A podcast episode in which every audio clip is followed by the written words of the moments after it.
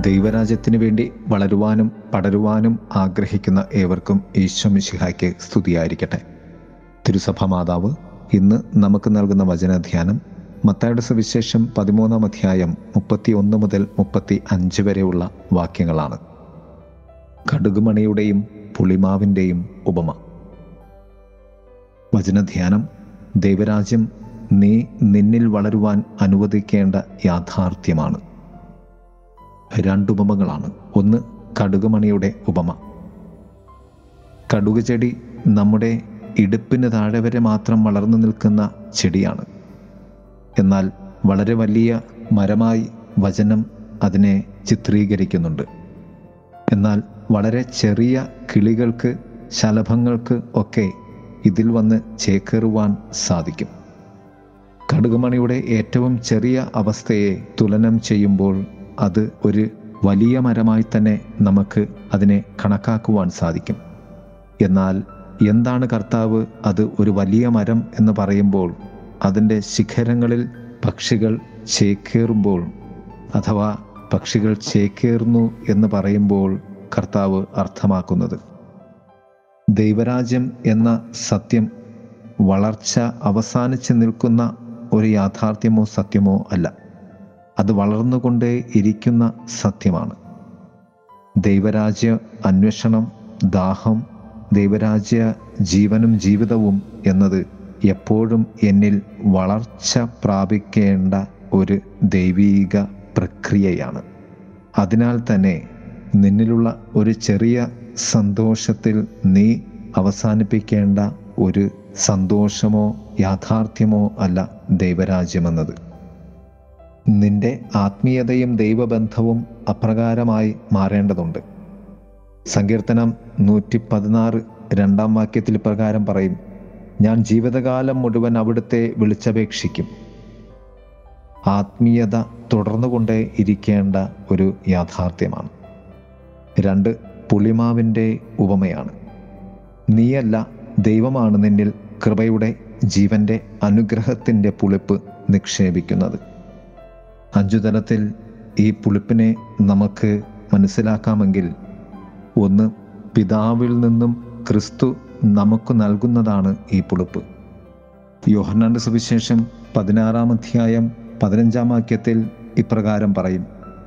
പിതാവിന് ഉള്ളതെല്ലാം എനിക്കുള്ളതാണ്. അതുകൊണ്ടാണ് എനിക്കുള്ളവയിൽ നിന്ന് സ്വീകരിച്ച് അവൻ നിങ്ങളോട് പ്രഖ്യാപിക്കും എന്ന് പറഞ്ഞത്. യേശു പറയുന്നത് സത്യാത്മാവിനെ കുറിച്ചാണ്. സത്യാത്മാവ് നമ്മിൽ ദൈവീക പുളിപ്പ് നൽകുന്ന ദൈവ ഇടപെടലാണ് എന്ന്. പിതാവിൽ നിന്ന് കർത്താവായ യേശുനാഥനും കർത്താവായ യേശുവിൽ നിന്ന് സത്യാത്മാവും നമ്മിൽ നിറയ്ക്കുന്ന ആത്മീയ പ്രക്രിയയാണ് ഈ പുളിപ്പ്. രണ്ട് ഈ പുളിപ്പിനായി നാം ചെയ്യേണ്ട ആത്മീയ ദൗത്യം ചോദിക്കുക എന്ന സത്യമാണ്. യോഹന്നാന്റെ പതിനാറാം അധ്യായം ഇരുപത്തിനാലാം വാക്യമാണ് പറയുന്നത്. ചോദിക്കുവിൻ നിങ്ങൾക്ക് ലഭിക്കും. അതുമൂലം നിങ്ങളുടെ സന്തോഷം പൂർണമാവുകയും ചെയ്യും. സന്തോഷം പൂർണമാകുന്ന ആത്മീയ പുളിപ്പ് സന്തോഷത്തിന്റെ പുളിപ്പ് നാം ചോദിച്ച് സ്വന്തമാക്കേണ്ടതുണ്ട്. മൂന്ന് ഈ പുളിപ്പ് പടരുവാൻ നീ ഐക്യവും എളിമപ്പെടലും ഉള്ള വ്യക്തിയായി മാറേണ്ടതുണ്ട്. റോമാലേഖനം പന്ത്രണ്ടാം അധ്യായം പതിനാറാം വാക്യം പ്രകാരം പറയും നിങ്ങൾ അന്യോന്യം യോജിപ്പോടെ വർത്തിക്കുവിൻ. ഔന്നത്യം വെടിഞ്ഞ് എളിമയുടെ തലത്തിലേക്ക് ഇറങ്ങി വരുവിൻ എന്ന് കർത്താവ് നമ്മോട് ആഹ്വാനം ചെയ്യുകയാണ്. അതിനാൽ ഐക്യവും എളിമയും ഈ ആത്മീയ പുളിപ്പിന് അത്യന്താപേക്ഷിതമാണ്. നാല് ഈ പുളിപ്പിന്റെ തലം ക്ഷമയാണ്. രണ്ട് കൊറിയന്തോസ് രണ്ടാം അധ്യായം പത്താം വാക്യത്തിൽ പറയും നിങ്ങൾ ക്ഷമിക്കുന്നവനോട് ഞാനും ക്ഷമിക്കുന്നു. ഞാൻ എന്തെങ്കിലും ക്ഷമിച്ചിട്ടുണ്ടെങ്കിൽ അത് ക്രിസ്തുവിന്റെ നാമത്തിൽ നിങ്ങൾക്ക് വേണ്ടിയാണ്. ക്രിസ്തു നമ്മിൽ മറ്റുള്ളവരിൽ പടരുവാനുള്ള പുളിപ്പിന്റെ തലമാണ് ക്ഷമ എന്നത്. അഞ്ചാമതായി പുളിപ്പിന്റെ സമ്പൂർണത സ്നേഹമാണ്. യോഹന്നാന്റെ ഒന്നാം ലേഖനത്തിൽ മൂന്നാം അധ്യായം പതിനെട്ടാം വാക്യത്തിൽ പറയും കുഞ്ഞുമക്കളെ വാക്കിലും സംസാരത്തിലുമല്ല നാം സ്നേഹിക്കേണ്ടത് പ്രവൃത്തിയിലും സത്യത്തിലുമാണ്. ദൈവീക പുളിപ്പുള്ളവരായി ദൈവരാജ്യത്തിനായി നിലകൊള്ളുന്നവരായി നമുക്ക് മാറാം. ദൈവം നമ്മെ സമൃദ്ധമായി അനുഗ്രഹിക്കട്ടെ. ആമേൻ. എന്നുള്ളം തിരയുന്നൊരീ സ്നേഹം നീ മാത്രമേ. എന്നിനവിലും കനവിലുമായി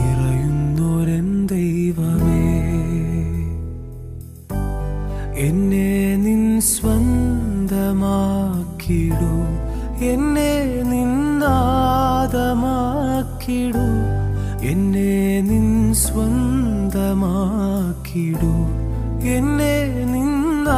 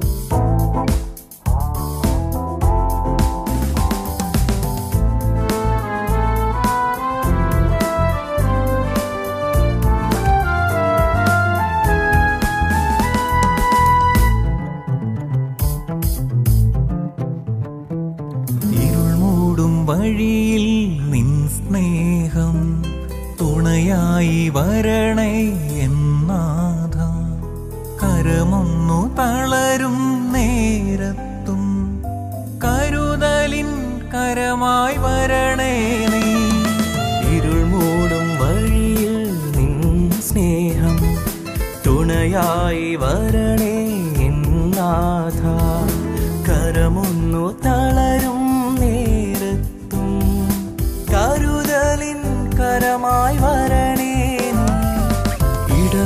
الموت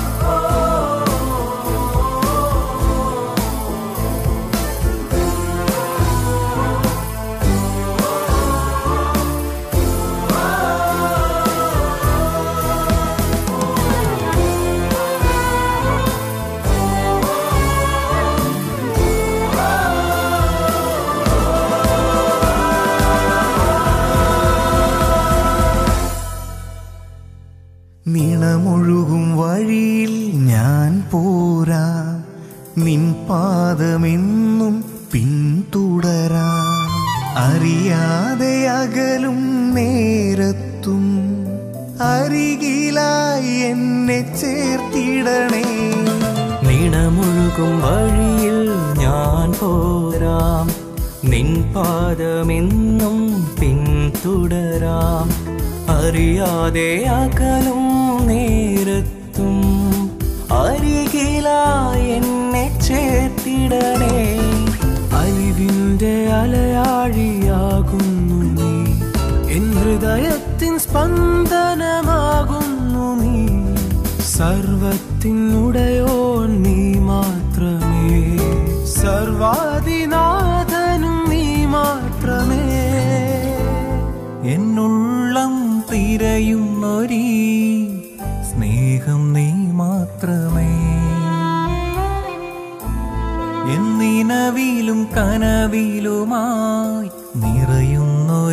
ദൈവമേ. എന്നെ നീ സ്വന്തമാക്കിടൂ എന്നെ